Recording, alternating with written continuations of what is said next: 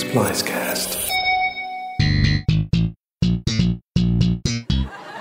I was traveling through the French countryside recently, and a cheese factory exploded. It was devastating, and all that was left was debris. A cheesy cult set up shop down the road from me, the Halluminati. I went past them because I was on my way to Little Italy. I was doing some research for a role in a cheesy mob movie. My wife, she says I shouldn't be taking roles where my character is a bad guy. I told her, babe, I gotta do what I gotta do.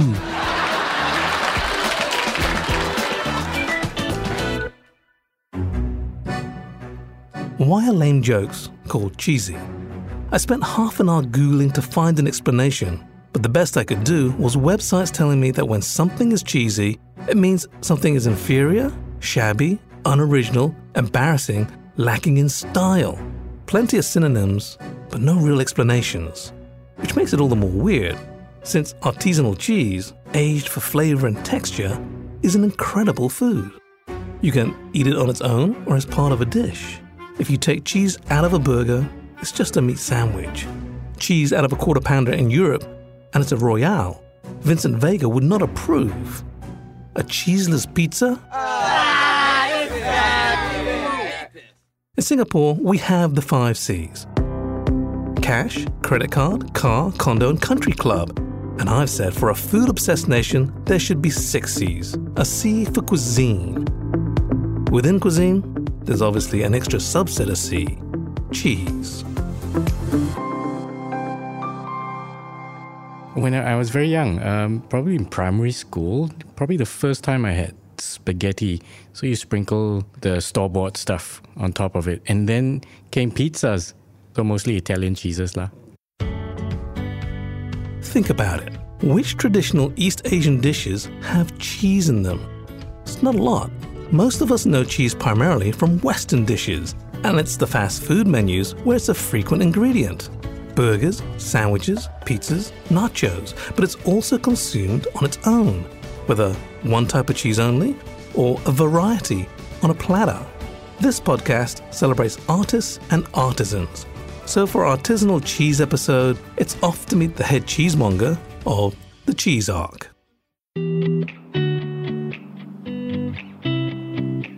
I'm I Ming. I normally go by Ming. I run the Cheese Ark. I've run it since 2013. So for the purpose of this podcast, and to get around the sensitivity of audio equipment, we are for the very first time holding a recording, an interview in one of my cheese cellars in the shop.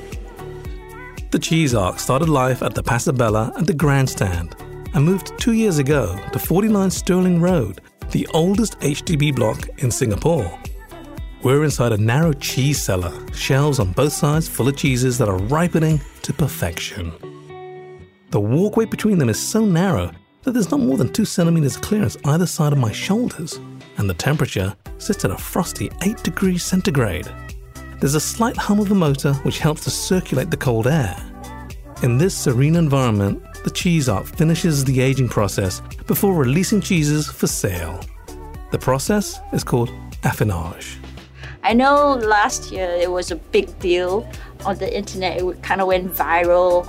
There was this cheesemaker who played different genres of music to different wheels of cheeses and one of the genres came out winning the best tasting wheels of cheese. It takes up a whole lot of space because the wheels of cheese just sits there for years and years and years. And I've got limited space in this tiny shop. I finished the affinage myself.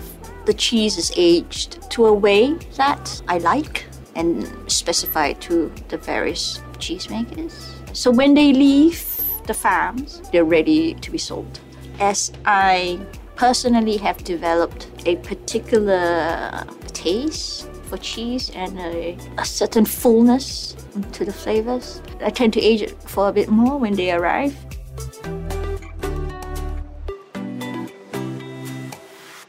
Once you decide to step up your cheese game, that means expanding your palate. The vast variety of cheeses out there can be overwhelming. The stuff in burgers and pizzas tend to be bland, and most of it doesn't even meet the criteria for being actual cheese. Kraft singles, which most kids first encounter as cheese, is labeled as a pasteurized prepared cheese product because the American Food and Drug Administration states that cheese has to be made with at least 51% real cheese, which Kraft singles are not. For most fast food offerings, the cheese product is there more for texture than taste. In the expanded universe of real cheese, it's not just your tongue or your nose, it's all the senses. I think if I just described the taste experience, that would only be half of it. I experienced real cheese for the very first time in my life when I first started working in cheese farms in Italy. Deliberately, I chose a farm that was organic and it was a tiny, it was a tiny, very, very self-subsisted farm. If you can imagine Italian countryside, there's nothing there but, you know, a small little stone cottage and rolling hills and that's it. It's not the most magazine spread kind of a landscape. You know, it's very true blue Italian. And I stayed for several weeks. Committing to the job on a family owned farm meant doing the unglamorous tasks. My job was to wake up and to go to the animals, take them out to the pasture, stay with them, make sure they ate enough, they're happy enough, and they don't go wandering off, and then come back and uh, help out in the cheese room in the dairy, making cheese, washing up. In the evening, it'd be the same again. The animals will invariably wander their way back to the farm, and then they'll have to be taken out again and uh, and make sure that they grazed enough. Then there was there was the milking and, and all. By any measure, it's not the most sexy of experiences.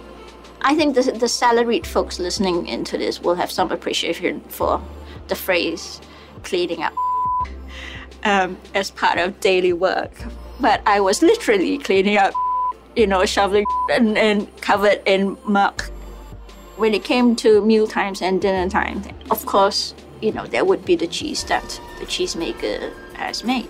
And in that sort of context, I sat around a dinner table in a stone cottage where nobody has any time to do any sort of housekeeping, really.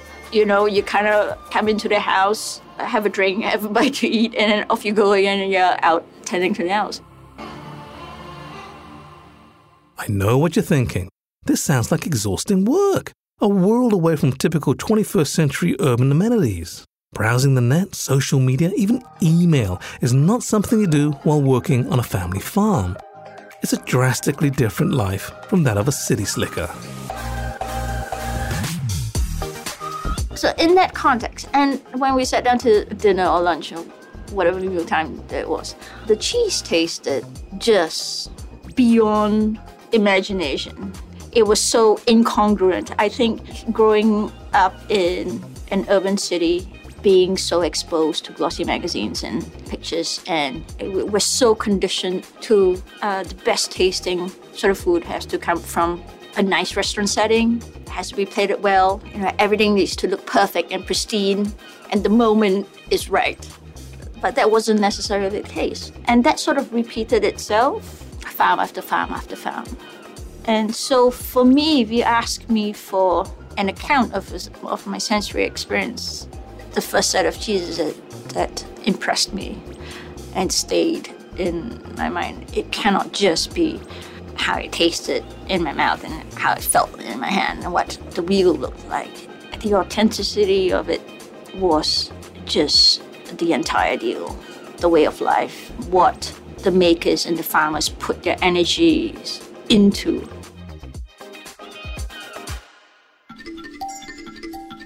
It's a psychological teaser how to judge something without truly experiencing it.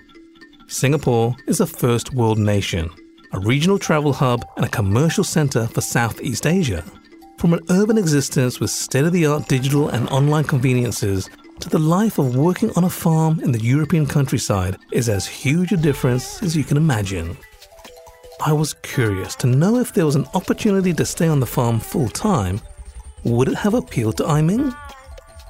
If I lived my life again, I wouldn't change a thing. And that would be completely true for me. I think it was a good thing there hadn't been an opportunity to continue staying in, in the farms, that my connection to the various farms is broken up. It's good that way because every time I come back to regular life and come back to urban living, it sort of seals and it, I know with greater clarity what is it out of farm life that I really, really want. It's a good thing that I didn't pursue that then. But having said that, it's no secret, by the way, the Cheese Ark is not going to exist forever, simply because I do want to go back and to be closer to where the action is, so to speak, to be out in the open, to be connected to the land, to be connected to the animals, and to be closer to the craft, and to have the joys of working with my hands again. So that day will come. So that set of plans have been parked because the shop exists now, and you know you can't sort of have it both ways. So in a few years. The cheese stands alone. The cheese stands alone. Cheese stands alone. This is the last verse of a popular children's song called The Farmer in the Dell. The phrase, the cheese stands alone, has sometimes been used to denote someone or something that is apart from the rest. And it occurred to me that maybe it's a cheesy commentary on social media. Social media has been one of the fastest spreading media, going around the world with breathtaking speed. Something on social media can be a global sensation overnight. It's free, supported by advertising that is laser focused because it's consumed on devices that gobble up information about its owners. It has come with some undesirable tagalongs, tracking usage, privacy issues, and making some people upset if they don't get enough likes for a post. To stay fully engaged in the digital world, most people have allowed social media companies like TikTok to know more about them than they probably know about themselves. So, what if someone pushed back, stood up and said no, and instead opted to live a life that isn't driven by metrics of social engagement? That's standing alone. I'm not suggesting eating cheese makes you antisocial, but it's a thought that as we hurtle along at breakneck speeds in an always on 24 7 world, that's slowing down and living more in the moment, where our lives can go on without intrusive electronic media bombarding us, could actually be a higher aspiration. Isn't that beautiful that there are people out there who are just not part of social media? I, I, you know, that in itself is just a gem. You're absolutely right. It's not easy. So you, you gotta understand that when I first did this, I was younger. I had more time than I did money. And so, you know, I ended up taking lots of buses and very long bus rides. And, you know, when you get on a bus, you kind of go past whoop whoop before you get to your destination. And the people who don't want to be found on social media kind of also live in a part of the world where they also kind of don't want to be found. Ai Ming would take these long bus rides when cheese hunting, literally crisscrossing Europe to find these tiny cheese farms whose cheeses she would import for sale at the Cheese Ark. Cheese hunting is not an easy thing, uh, especially if I want to look for the kind of cheese that I want, which means to say cheese is made by small holdings with a firm, firm set of beliefs in how they choose to operate in nature. It takes a lot of time in order for me to do that. And then we come back, hopefully, with some good news.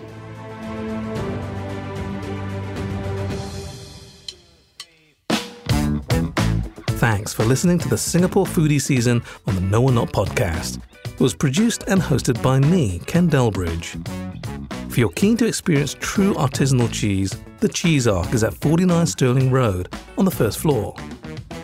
To learn more about this episode, swipe on the cover art to see show notes, links to the Cheese Ark, or visit our website, noornot.com. Subscribe via your app to be notified when new episodes are out. Singapore is going through the COVID 19 situation with the rest of the world, and one industry that has been hit really hard is F&B. Do remember to support our local artisanal food makers, eateries, and hawkers. If you're going to grab takeaway, remember to wear a mask and practice social distancing. Stay safe, stay healthy, and enjoy good food.